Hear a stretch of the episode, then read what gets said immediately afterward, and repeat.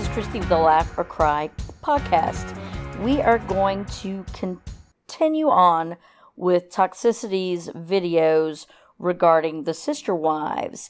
These next clips are talking about the affairs, multiple. Evidently, one that went on in 2008, as well as the one that we know about, the catfishing, that was 2014.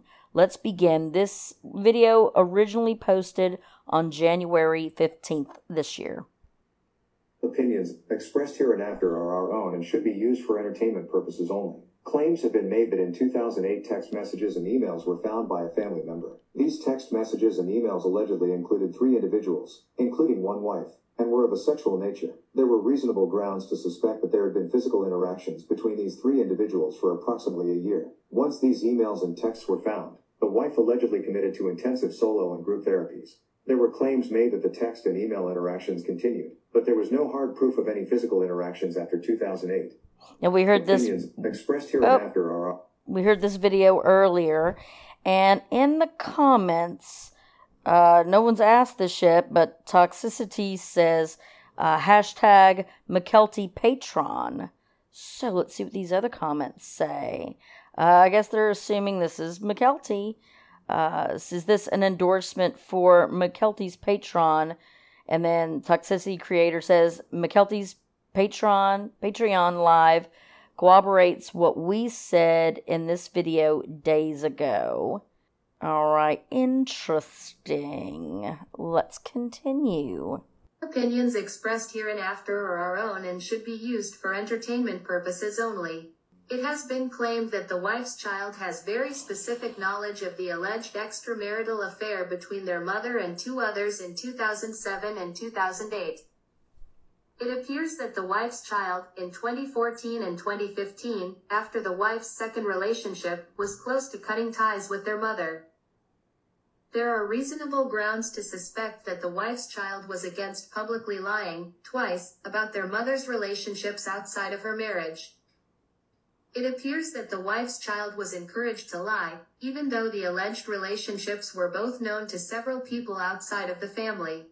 All right. Opinions expressed here and oh, I can get it to stop. All right, so yes, we've heard these 2 in previous ones. Somebody asked, I think this whole account was set up to stir interest so they could get people to pay for their Patreon. Toxicity responds, none of Toxicity's content is behind a paywall. People asked for merch. We made it and took it down within 24 hours because of the backlash. So interesting. Somebody's like, bring back the merch. Somebody says storyline gain interest in their Patreon and MLMs. Or is someone actually trying to shed light on the horrible truth that they lived? And we continue with this next clip. 2007, 2008. That's really when everything changed for the family. It was a massive blow to the family. Years of lies. Oh yeah, they definitely started the show under false pretenses. Absolutely, they did. The truth always has a way of revealing itself. I don't know how they kept it all hidden for so long. All right, so that sounds like Tony alleging more of the catfishing incident. Or shall I say the original affair before the catfishing incident. And then here is the next. Again, these sound like they're Tony. Oh, I absolutely saw her being physical with them. Marilyn's favorite way to get the kids' attention was to pull their ears. It almost struck me as being kind of sadistic. Like she would kind of laugh after the kids started crying. But yeah, it got a lot worse than that. There were a few times I thought, we probably need to call 911 here. Interesting. So this says that starting January 22nd, which was last week, that I guess they're going to do new videos. Some people think that it is like a crew member. It sounds too close. They're saying Marilyn to cover up the name Meri. They're using the first letter of people's names to make it sound like it's not the person they're talking about. Here's another one. Well, hold on. Yes, here's another one. in 2007, Marilyn started talking to Steve. Sam. I think they met at some sort of a church function in Colorado City. I think there were a few big draws for Marilyn. Steve was a little younger, charismatic, and his family was pretty wealthy. Steve really wasn't a big in the church at the time. He didn't hold a lot of power. He was just kind of there and showed some interest in Marilyn. After talking through email for several months, Steve let Marilyn know that he was courting a woman. But it wasn't like, we have to stop talking. It was more like, hey, this is her email address, her phone number, and you should talk with her. All of them became very close and started discussing the possibility of a relationship together. Even though Marilyn was married and was living a polygamous lifestyle with Casey and two other wives, it wasn't like she was happy. I think she always wanted to be the center of attention, and competing with other wives really left a lot to be desired for her. The woman Steve was courting was, she was much younger than Marilyn, and I think she knew she would be the main woman in that relationship. I think that power is something she wanted. After talking with Steve and the woman he was courting for about 3 months, they all decided to get together in Hilldale for the first time. Oh my God! So Steve, I'm assuming, is Sam. Curious. Somebody's saying Renee. I don't know if they're meaning Robin. Did Robin jump into this and get freaky? We know that, they all met because Meri knew Robin. Some people are thinking this Steve is Sam Bateman, but again, who knows for sure? So many twists and turns in this story. And this next clip continues with who I assume is Tony still talking about this affair. In late 2009, Casey started talking to producers about possibly being in a documentary about polygamy. I think Casey knew that it wouldn't necessarily look good to show the broken relationship between him and Marilyn in the documentary, so they decided not to disclose that information to the producer. By the time that they had actually started filming for the documentary in 2010... Casey and Marilyn had made an agreement that they would try to reconcile. Were pretty actively going to counseling, trying to fix their relationship. I think they both knew that the documentary had the potential to turn into an ongoing series. I definitely don't think the wives and the kids were happy about this decision. I don't think Casey was particularly happy either. It felt more like a do what we gotta do type. It seems like a weird decision to make when everyone had sort of, suffered Marilyn's wrath.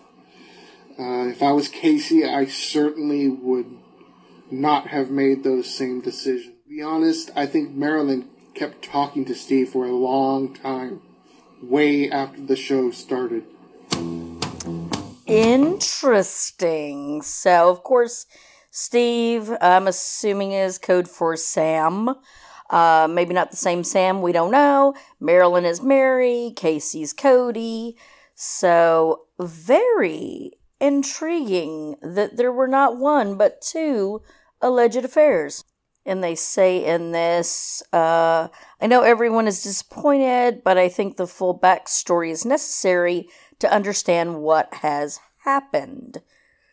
So, I had the affair, allegedly, in 2008. Meri did with this Sam person, or some S-named person, and it went on for a while. Cody starts talking to TLC about doing this show. They're like, yeah, we'll sign. Everybody's got to act like this affair didn't happen. You guys have to play dumb. Kids, you have to lie about it. Leon, you have to lie that you did not see what you saw with your own eyes. And everyone has to cover this up. So we have been fed that this is such a great, loving relationship from the beginning. But I mean, honestly, the ones that really have watched the show and really know, we knew it was bullshit to begin with. But so many people may have thought, wow, this is real and Cody's changed. I think it was shitty to begin with. And then right here, we're going to do, this is another live replay from a week ago. I'm doing this a little bit under duress right now because we've been trying to tell our story. It's difficult to see people criticize us for not doing a live stream when we never promised to do one in the first place.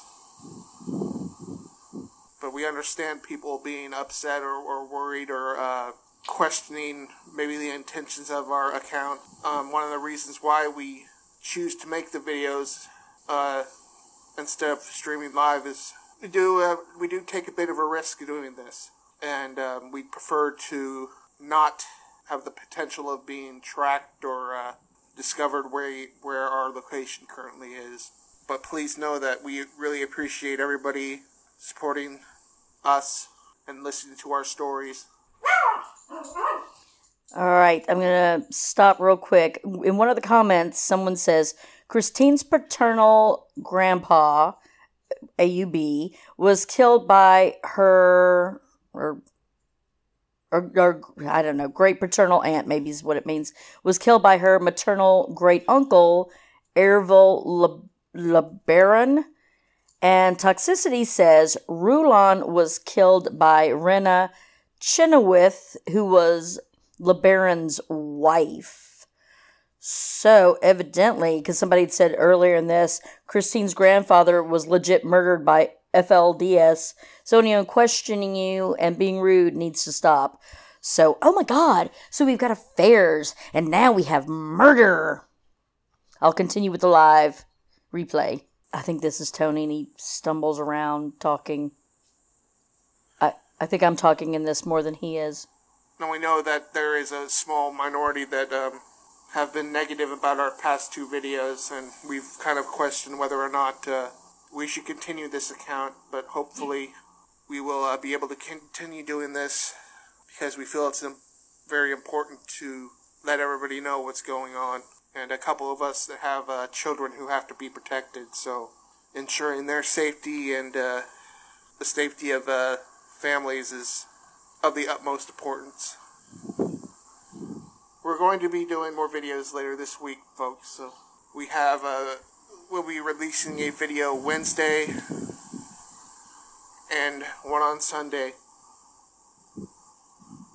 We'd just like to reiterate we appreciate all those who've been supporting us, and thank you for all the positive support. Take care, everybody. Be safe. We'll be back on Wednesday. Well, I have to say, this almost continues to confirm that this is Tony talking, because he is definitely not an orator. Whoever Toxicity, the creator, says, thank you. It's hard enough as is. We seriously considered deleting the whole TikTok after today. And this was all a week ago. And, you know, people are upset. Why wasn't there a live? I'm like, shut up. There's a video. What does it freaking matter? But if all this is true, which again, it sounds like it's from the children saying this, the grown kids, it's probably true. I mean, it is super culty. You know it's bad when Isabel calls it a cult. So, very disturbing information here. Just to recap, back in 2007, 2008, Meri had an affair. The show didn't start till 2010, so Cody is trying to talk TLC into giving them a show. TLC's like, cool, oh, there was an affair. Oh, okay, well, y'all have to act like that didn't happen. So much cover-ups. And then murder! Murder! Even my dog is getting upset about it right now. Well, thank you so much for listening. I will continue on with more of these Toxicity clips, video clips, and we'll go from there. If you've enjoyed what you've heard, please click on the link below and support us. We'd really appreciate it. It'll keep more of these podcasts coming out to you. Thank you so much, and keep checking back.